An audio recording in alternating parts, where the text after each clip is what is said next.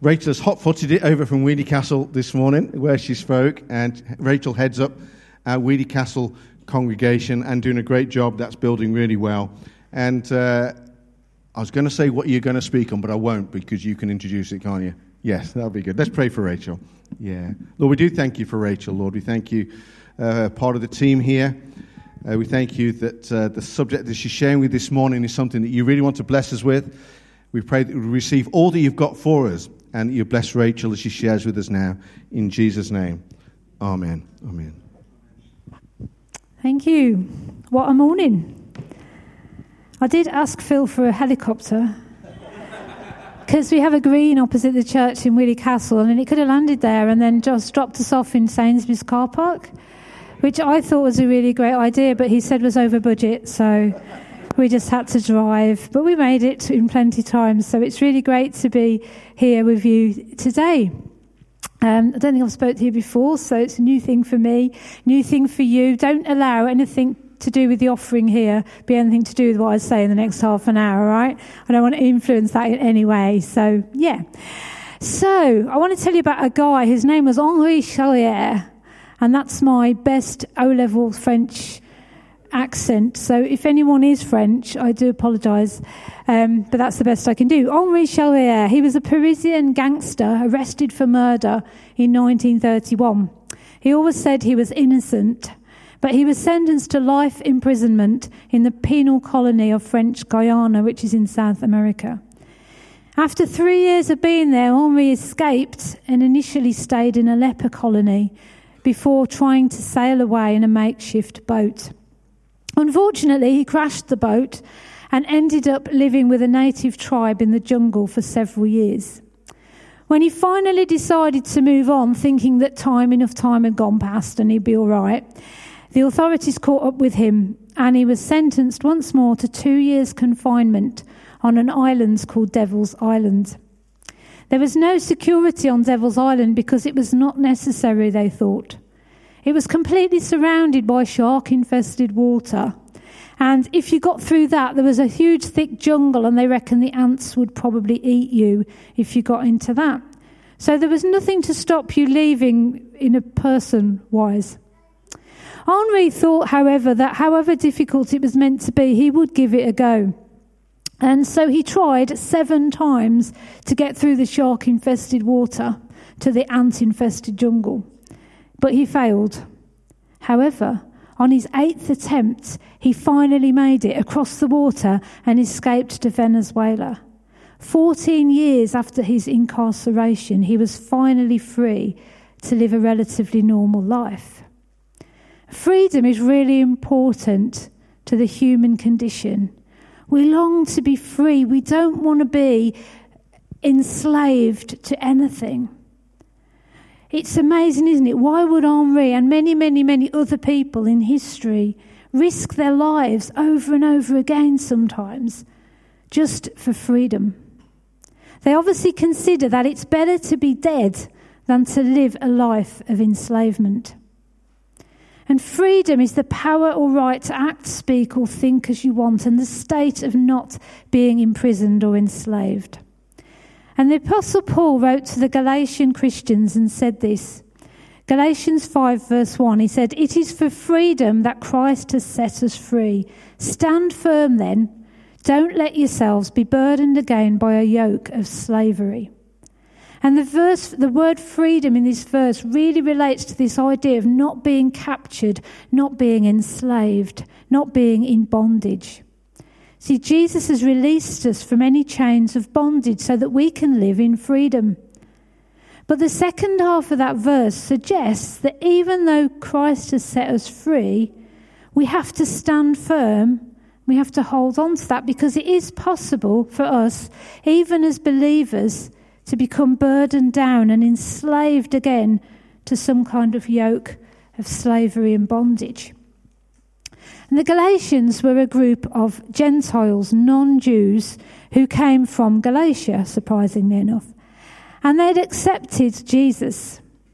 So the gospel originally came to the Jews, and the first Jewish Christians had a full history and heritage of religious faith that included many, many ceremonial customs and laws, and they continued, in some senses, to carry some of those out. But of course, the Jewish believers, they were, they were fresh into the thing. They were like, they'd accepted Jesus. Hey, hey, off we go. So there's two groups of people in the early church the Jewish believers and the Gentiles. And there were some teachers who came to the Galatian believers and tried to tell them that, yeah, you've accepted Jesus, that's great, but you really need to do some of this other stuff as well, like circumcision and the Jewish rites and rituals. And Paul hears, hears about this and he writes them a letter and clarifies the gospel message. And then in chapter 5, he reminds them look, Christ has given you freedom from all that is past.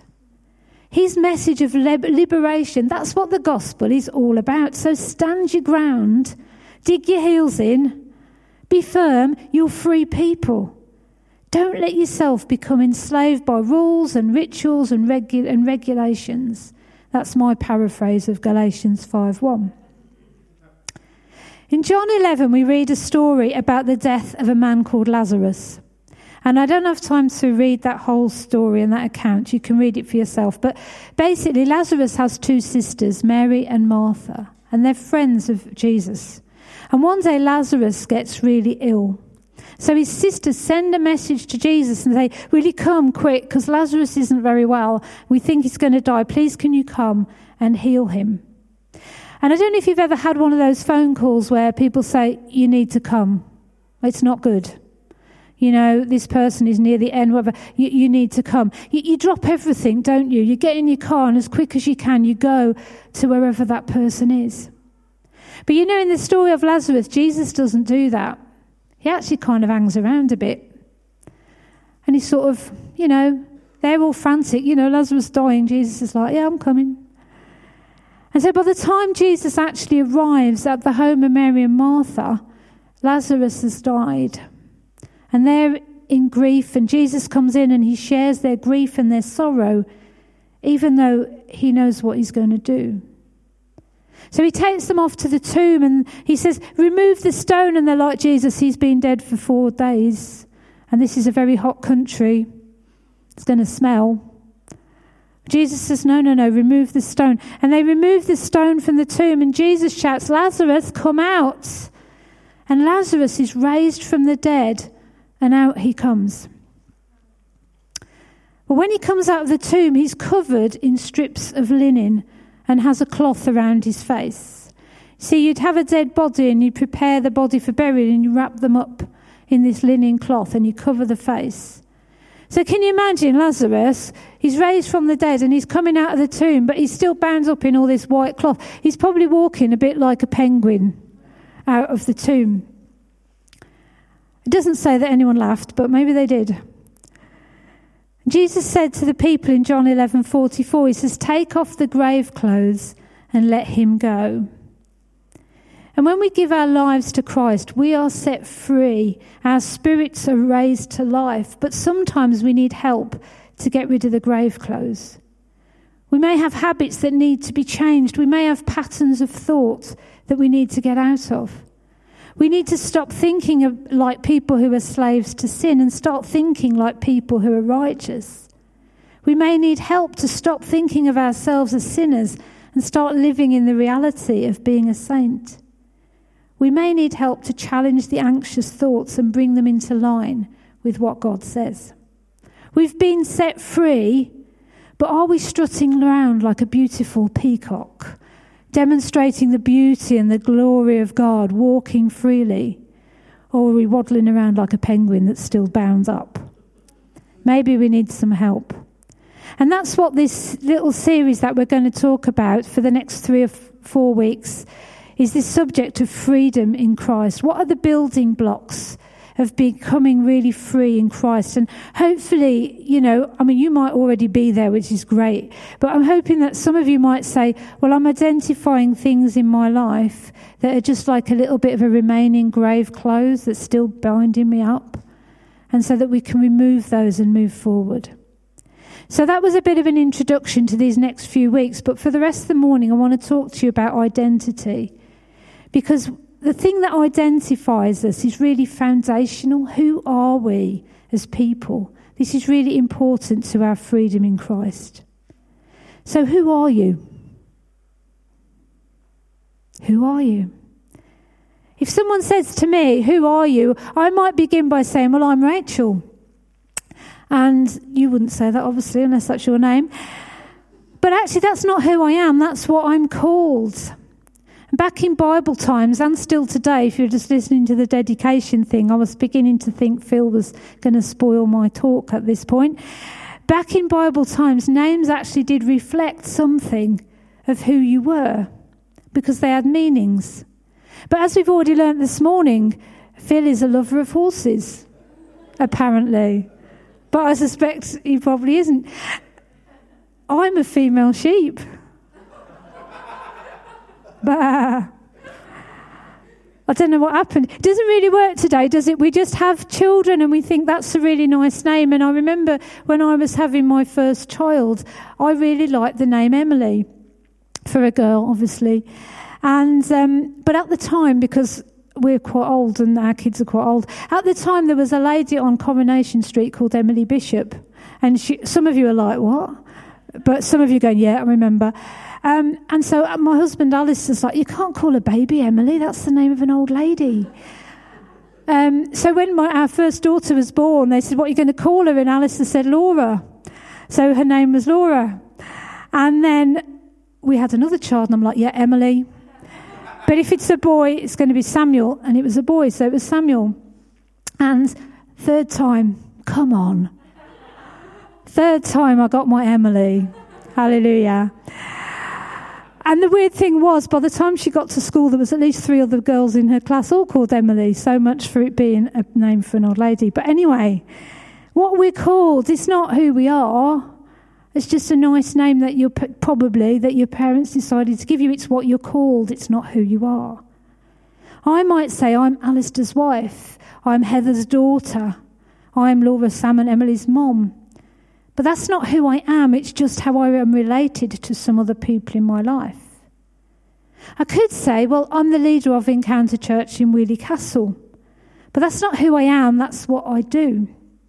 I could say I'm a musician maybe. But again, that's not what I do or did or whatever. It's, it's not who I am. It's a really difficult question to answer, isn't it? Who am I? Um, without saying all of those things. And this is the problem. If we mix our identity in with any of those things, it's a problem because those things are finite. If my identity is wrapped up in who I am in relation to other people, let's say, for example, being a mom what happens when my kids leave home? What do I do then? Yes, I'm still a mom, but it changes. What happens if someone dies and my identity is wrapped up in my relationship with that person? What about if I wrap my identity up in what I do as for a living or as being a leader of a church? What happens when I retire? Can you see it causes problems if we put all our identity in those things? And people hold their identity in all sorts of places. They put it in jobs, in family, in sexuality, in gender, in social status, in their accomplishments, sometimes in their ethnicity or their ancestry. But who exactly are you? Right at the beginning of the Bible in Genesis 1, verse 26 says this Then God said, Let us make mankind in our image, in our likeness so they may rule over the fish in the sea, and the birds in the sky, and the livestock, and all the wild animals, and over all the creatures that move along the ground. So God created mankind in his own image. In the image of God, he created them. Male and female, he created them. You know, sometimes when we look at the very, very early chapters of Genesis, we get caught up in a whole thing of like, is this literal? You know, did God really create in six days? Or where do the dinosaurs fit in? Did Adam have a belly button? And all of that kind of stuff. And there's nothing wrong with having those thoughts, but you know, we've got to be careful we don't miss what God was really trying to tell us in the account.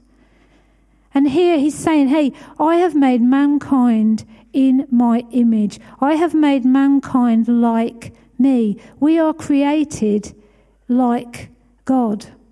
Didn't say you were God, just to say, but we are created to be like God and to manage together the world that He has put us into. This is who you are created to be, and this is the purpose of your life. The problem with being created to be like God is that part of that deal includes you having a free will. You're in the image of God, you're not a robot. So, moving on to Genesis 2 and verse 15, the Lord God took the man and put him in the Garden of Eden to work it and take care of it. And the Lord God commanded the man, He said, You're free to eat from any tree in the garden, but you mustn't eat from the tree of the knowledge of good and evil, for when you eat it, you will certainly die. You see, free will is only free will if we have a choice to make. If there's no choice, there's no free will. You can't choose something. But God gives man a choice, a free will. To be fair, he stacks it in man's favour. You know, oh, there's thousands of trees over there. Go eat what you want. There's one over here. Please don't touch that because if you do, you'll die. But you've got thousands of other ones. He stacks it in man's favour. But what happens? We have an enemy. And the enemy comes in the form of a snake. And in Genesis 3, it says, The snake was more crafty than any of the wild animals the Lord God had made. He said to the woman, Did God really say, You must not eat from any tree in the garden? The woman said to the snake, We may eat from the trees in the garden, but God did say, You must not eat fruit from the tree that's in the middle. You mustn't touch it or you'll die. You will not die, the snake said to the woman, for God knows when you eat from it, your eyes will be opened and you'll be like God, knowing good and evil. When the woman saw that the fruit of the tree was good for food and pleasing to the eye and desirable for gaining wisdom, she took some and ate it.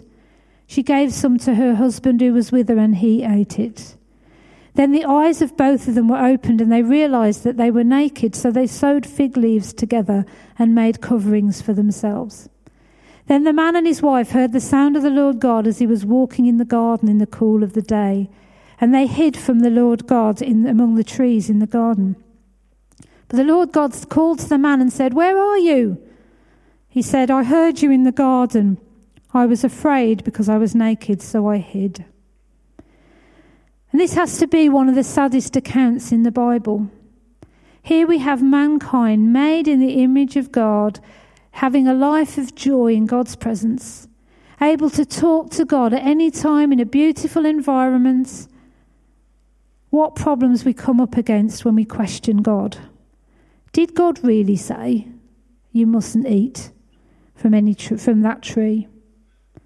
Oh, the enemy and deceiver of our souls. You will not die, said the snake. God knows when you eat it, your eyes will be opened and you will be like God, knowing good and evil. See, imagine up to that point, they didn't know what evil was. They didn't know what good was either because you only know one in relation and, you know, opposite to the other. It, everything was good, but it just was what it was. They didn't understand it was good because they didn't understand that things could be bad. There was nothing to compare it to. And also, the snake offers the woman the opportunity to be like God. He said, If you eat this, you'll be like God. She was already created to be like God. He was just offering her something that she already got. We have to be so careful what we listen to. In this one account, we as created beings turned back on the Creator. The prize was the knowledge of good and evil, which is spiritual death. I don't know about you, but it's not a prize I particularly want to understand evil. But there were no thunderbolts. God doesn't zap them. You could be forgiven for thinking that they got away with it. But there were some subtle, immediate changes. They began to experience emotions they'd never felt before. They realized they were naked. Well, they'd been naked before the whole of the time. Then suddenly just stripped off. So what was that? Suddenly they realized. Why? Because they're experiencing an emotion called shame. They'd never had it before. Then God came into the garden, and suddenly they experienced another new emotion fear.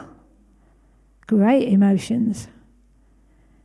You see, shame and fear and load of other stuff enters the world at the point when mankind disobeys God. And fear and shame are some of the most powerful emotions we experience as human beings. You know, the Bible says many, many times, do not be afraid, do not fear. Have you ever heard it said that there's 365 do not fears in the Bible, one for every day of the week, of the year? Mm, Anybody? No, you're all going, no. Well, I'm glad about that because it's not true. But it is a rumour. It's a rumour started on the internet. There's around about 108, depending on which version you read. But there is a rumour that there's one for every day of the year. Not true. But God doesn't want you to fear because 108 is still quite a lot, isn't it? Don't read, don't believe everything you read on the internet. You know, shame is such a powerful emotion. I remember a few years ago being in a situation where I was with a group of people that I'd used to belong to, and I no longer did because life had moved on. But we were in this situation together, and they were asked to do something, and they kind of looked to me to say, Are you coming? And suddenly I was rooted to the spot with this emotion. My stomach started to churn. I began to feel hot and bothered, and I'm like, What is going on? But the emotion was saying to me, You don't belong with them. You're not good enough to be part of them. This was just some stuff that I'd been processing. And I'm like, What is this emotion that I'm feeling? that is telling me, you know, you're not enough, you're not good enough, you can't go and do that with them because you're not part of that group. And I realised I was reading a book by an author called Brene Brown, who's an American author who studied the emotion of shame. And she puts it like this She says, Shame is the intentional, intensely painful feeling that we are unworthy of love and belonging. And that was what I was feeling in that moment. You see, shame is the painful result of broken identity. Who am I? I'm not enough. You see, we feel guilty sometimes, don't we? Have you ever done something and then you feel guilty? Maybe you lost your temper. But you know, you've done something wrong. You go to the person with whom you lost your temper and you go, I'm really sorry. I shouldn't have done that. It was a bad day.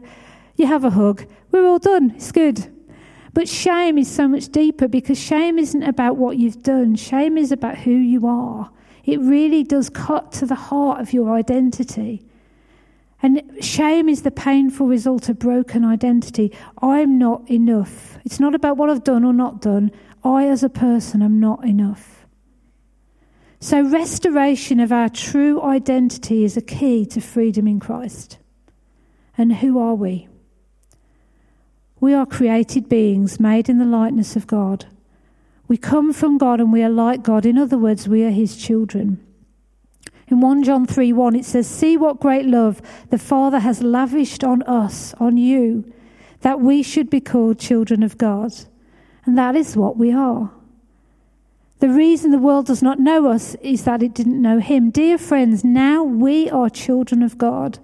And what we will be has not yet been made known. But we know that when Christ appears, we shall be like him, for we shall see him as he is.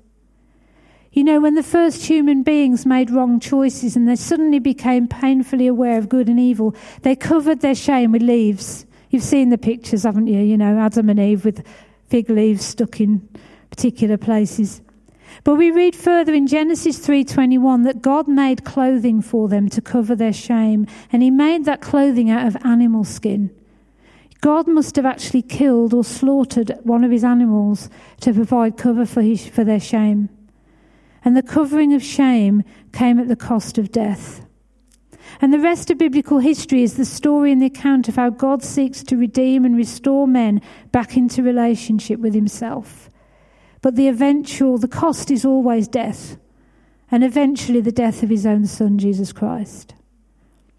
In Hebrews 10 11 to 12, it says, Day after day, every priest stands and performs his religious duties. Again and again, he offers the same sacrifices which can never take away sin. But when this priest, that is Jesus, had offered for all time one sacrifice for sin, he sat down at the right hand of God. You see, the death of Jesus, we see the possibility of the death of fear and the death of shame. And the death of shame leads to the restoration of our true identities as sons and daughters of God. And if we're sons and daughters of God, we are enough because we belong to Him. 2 Corinthians 5:17 Therefore if anyone is in Christ he is a new creation the old has gone and the new has come if you're a believer in Christ, you are now his child. Your identity is restored. You are a new creation. Romans 5 8 says, God demonstrated his love for us in this. While we were still sinners, Christ died for us. Notice that's in the past. While we were still sinners, past tense.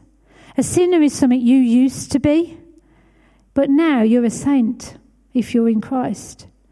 If you ever read Paul's letters, he addresses people, God's people as saints. He never says, Dear sinners in Galatia or Dear sinners in Ephesus. He addresses people as saints. He doesn't even say, Dear sinners you've had your sins forgiven in Ephesus or Galatia or Philippi. He addresses people as saints. And it's really crucial here that we believe the right thing because if we believe that Jesus has sorted out the problem of our sin, then we see ourselves as sinners that have been forgiven. And that's great. But it's only half the story. Because we have to remember who were we created to be in the first place, because this is about the restoration of that and the restoration of our identity. And we are created as his children. And he wants to restore that to us. We may make mistakes and we mess up sometimes, of course. Any of you who have children will know that they don't always behave like perfect little beings. But they're still your children. You know, my kids, over the years of growing up, they've done things that I haven't liked at times. But it doesn't stop them being my children. And it doesn't stop that, you know, love, unconditional love that I have for them. And that's what God's like. He doesn't look. You remember the story of the prodigal son when he comes back and he says, I'm going to come back as a servant. And, and the father says, No, you're not. You're coming back as a son. And that's what God has done for us. You know, we can't, you know, get this over strongly enough. We're not just forgiven sinners. We are saints. We are sons and daughters, children of the living God. 1 John 2, verse 1. My dear children, I write this to you so that you will not sin. But if anyone does sin, we have an advocate with the Father, Jesus Christ, the righteous one. So let's have a little recap as we come to a close. We were created in the image of God to be free people. That's our identity. Mankind messed that up and in doing so damaged his identity as a child of God. Knowing our identity is crucial to living a life of freedom. If we don't identify as God's children, we place our identity in all sorts of other things, but they're things that don't last and they're things that will cause us problems. Jesus has paid the price to bring us back to our true identities as God's children. As Christians, we need to know we're not just sinners who are forgiven, but we're saints with restored identities and able to live the life of freedom that God intended. Yet, if we remember back to the story of Lazarus, he was brought back to life, but there were some grave clothes to remove. God has a life for you. He wants you to strut your stuff as a beautiful peacock not because you're beautiful, you know, it's not about boasting or pride or anything like that, to sh- but to show His glory. If you can strut round as a beautiful peacock, you are showing and displaying not your own glory, but the glory of God, your Creator. Or you can waddle around like a penguin, still tied up in the grave clothes. So I wonder where you're at this morning. Maybe something I've said has pushed a little button. Maybe you've thought, actually, there's a little bit of grave cloth, cloth left there that I need to just deal with today. Perhaps you'd just like to maybe shut your eyes while I just go through some things that may be on your heart. It may be something different for you. Are you living fully in your true identity as a new creation child of God? Or are there still some grave clothes holding you back? Maybe you've always thought of yourself as, well, I'm just a sinner and I'm forgiven. But you've never realized actually, I'm a totally new person. I'm a saint. Maybe you still carry around that painful feeling of shame. I'm not worthy of love and acceptance. Maybe you fall into the trap, I think we probably all do this, of listening to the enemy of our soul who will challenge and say, Did God really say that? Did God really say you're his child? But look at you, what are you like? Look what you've done. Did God really say? Maybe you've never accepted Jesus, and all of this is a bit like, whoa, what's this about? Just take a moment. Whatever it is for you, maybe you are living, you're already strutting around like this beautiful peacock, displaying the glory of God in freedom. Maybe if that's you, you can pray for others who may not feel that way today. Just bring those thoughts to God, bring those prayers to Him. Commit to listening to His voice through the Word of God. Don't listen to the enemy who says, Did God really say? And if that the enemy does speak into your mind and say, Did God not really saying that? You can say, Hang on a minute, yeah, He is. In His Word, I'm a child of God. I'm a free person, I'm a new creation, I'm a saint. Let me pray. Just one final thing before I do. Jesus said to the people around Lazarus, Take off his grave clothes and let him go. And it may just be that you need to talk to someone about something you've heard today, and that's okay. You'll have a connect leader, or you know, or you can come and speak to me, or to Pastor Phil, or or just someone. Say, I need to help with just getting rid of this little bit of grave clothes that I'm still walking in. So, Father, we thank you today that we are your dear, beloved children, created in your image, in the likeness of God. And Father, I thank you that your desire for us is to walk around proudly displaying your glory, not our glory, but your glory. Not to waddle around like penguins still stuck in grave clothes. So, Father, today I pray for anyone in this room who is struggling with any of these things that we've addressed this morning, that you will help them. You will help them to learn new patterns of thinking, new patterns of behaving, new patterns of being. And you'll put people around them who can support them. Pray that if anyone needs to talk, that they'll reach out and talk about these things, Father, because your desire is for us to be free. We are no longer slaves, no longer slaves to fear or to shame or to sin. We are your free children, we thank you, God. Amen. Let's stand if you can. We're going to sing a song, and it talks about what we've talked about. Oh, do I need to? We're going to sing a song. No, I'm no longer a slave. We're going to declare those words today. I'm no longer a slave. Thanks, Rachel. That was really great message, and we are going to sing that song. Uh, Rachel wanted to to sing that. Just as we Rachel was speaking towards the end, just a short word I think is is, is from the Lord, and it's just a picture uh, of a label. Uh, you know the phrase "you've been labelled," or we label things. Um, and just had a feeling for one or two individuals this morning that uh, you're wearing a label uh, with a certain identity that you'd love to take off that it's a label that you felt that other people have put upon you, and you'd really like to be free from this particular label and identity. And it could be a label that other people have given to you, uh, even family, but you think freedom for you would be to take off this label. I'm not talking about your Christian name, don't change that. But it could be a label that you put on yourself as well. You feel that you deserve to wear it because of what you've done. Uh, but if, you, if that resonates with you or anything else that Rachel has said this morning, feel free to come over. I'll ask Rachel and Wendy, one or two others to be here. We'd love to pray for you uh, this morning because uh, it was a very powerful word. So we are going to sing this song. Uh, Kayla and the band are going to lead us. Thank you.